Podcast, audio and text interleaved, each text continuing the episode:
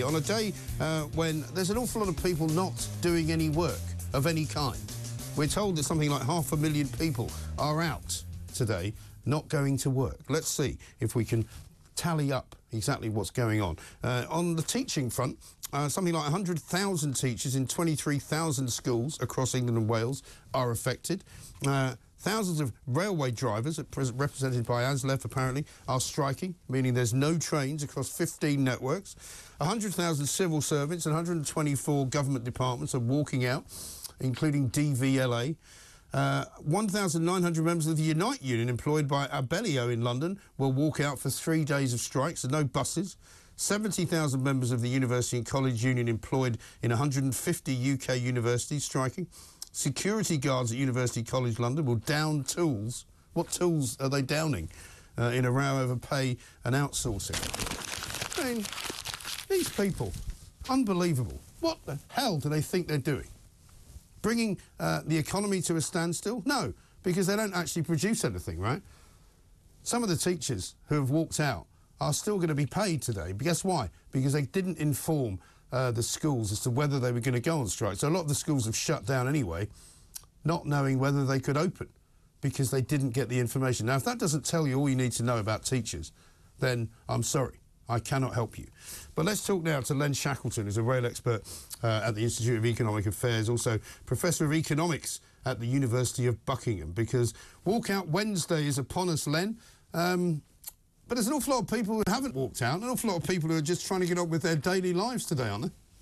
There are. Uh, I was listening before to what you were saying, Mike, about the the, the way in which the government uh, messes up a whole range of things. And I mean, one of the things I've been talking about recently is the plans for the railway in the future, rather than uh, you know we may patch up the current rail dispute. Um, I think that's what will probably happen. Yeah. But it'd be foolish to kick the can down the road and, and, and not rethink what we're doing with railways because they are in a complete mess. And the idea of giving it all back to the governments in the form of a, a new type of British rail, mm. a nationalised industry, I think is is fundamentally wrong. Yes. I mean, I suppose the question on most people's lips today will be what is the point of all this striking? Because it's now been going on for quite a long time. Uh, in the railway workers' case, I think months and months and months and months.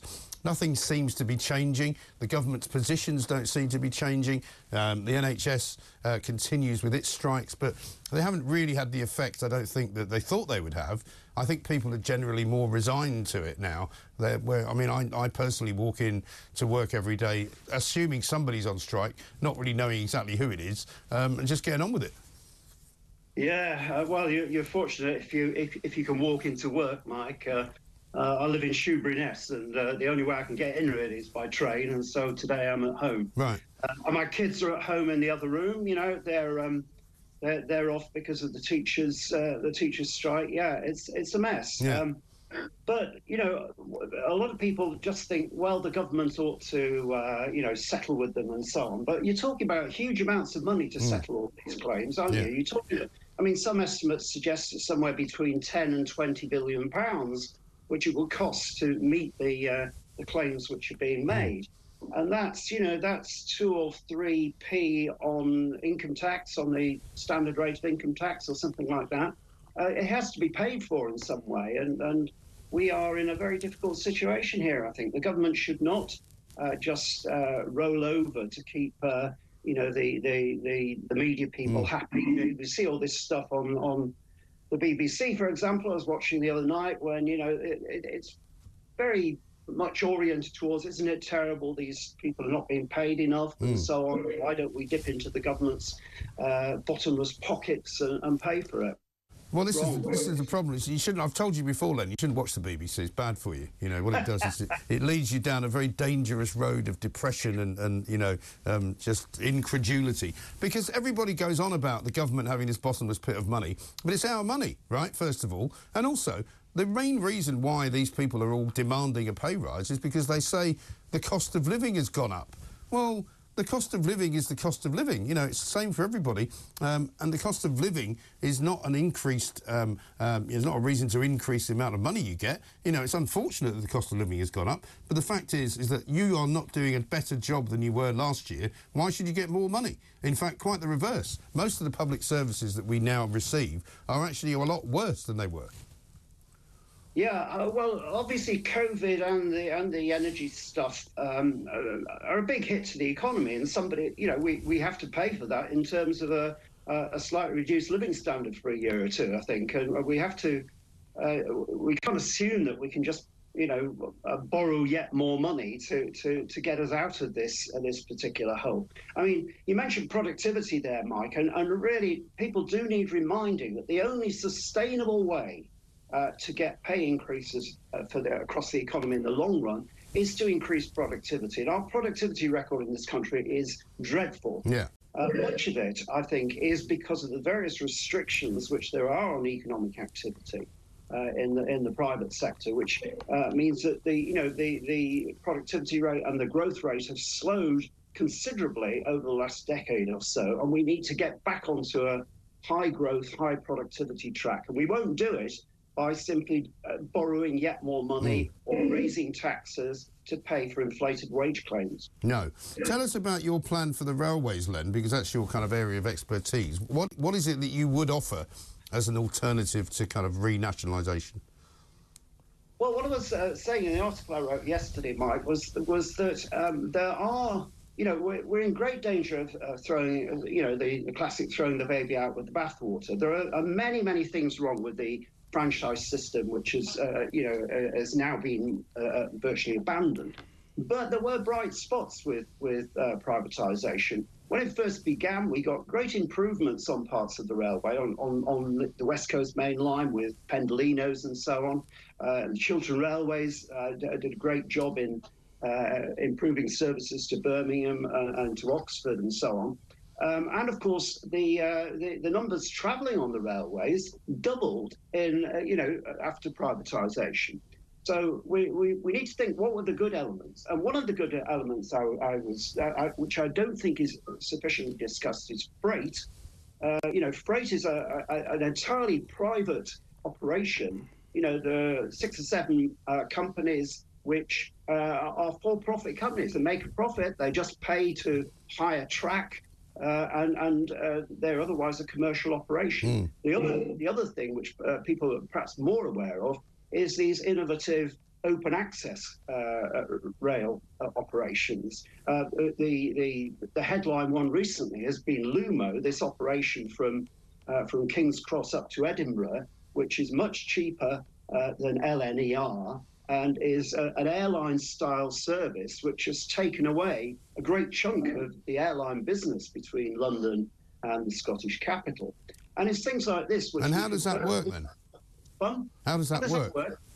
Well, they, they, they uh, you know, these are private companies which hire um, timetable slots essentially on okay. the railways. And, uh, you know, they pay for it all themselves. And, uh, you know, they hire their own uh, employees, uh, they hire or, or, purchase their own rolling stock and so forth. Right. And they're completely outside the mainstream operation. And, uh, you know, uh, people may, may be aware of Hull Trains. It's another Grand Central uh, to, to neglected region uh, parts of the, of the north.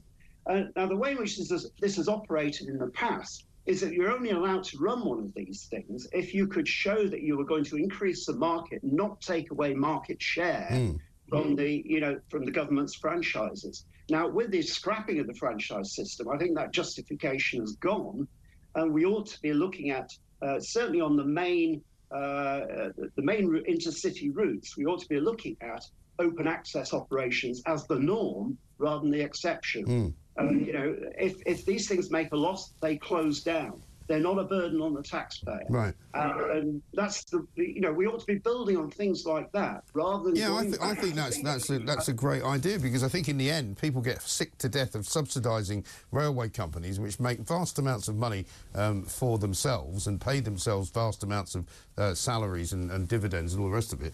Uh, meanwhile, the the, the, the, the, the, the paying passenger uh, keep seeing fares going up and up and up and up, and the service getting worse. And so there doesn't appear to be anything good in that uh, for the consumer, whereas that model sounds a lot better. Yeah, I think that's uh, you know something which really uh, seriously ought to be investigated. Of course, the unions are dead against it. I mean, one of the things about it, Mike, you surprise me. It, it would break up the, this kind of monolithic thing where where all the railways are out on strike at the hmm. same time because it's essentially we've moved back to a, a virtually nationalised railway where the government is actually running the whole show at the moment, the Department yeah. of Transport. Uh, where you've got uh, individual companies, they form their own deals with, with, with and, and, and if one company is closed down because of the strike, it doesn't mean the whole operation is closed down. Uh, so that's that's one thing. The other thing is that we ought to be very wary of uh, network rail. Uh, sorry, of of, of uh, the the the um, uh, the track and, and, the the the, the road uh, the um, stations and so forth all being in the hand of a monopoly uh, body. We ought to think about breaking that up as well. Well, Network uh, Rail doesn't seem to me to be fit for purpose. But we've got to run. Len, thank you very much indeed. Len Shackleton there uh, giving his view of how we could actually transform the railways into something that is more friendly for the consumer, which doesn't cost the government money, therefore doesn't cost taxpayers money, and actually uh, is something that you can look forward to depending upon again, which at the moment, quite simply, it isn't.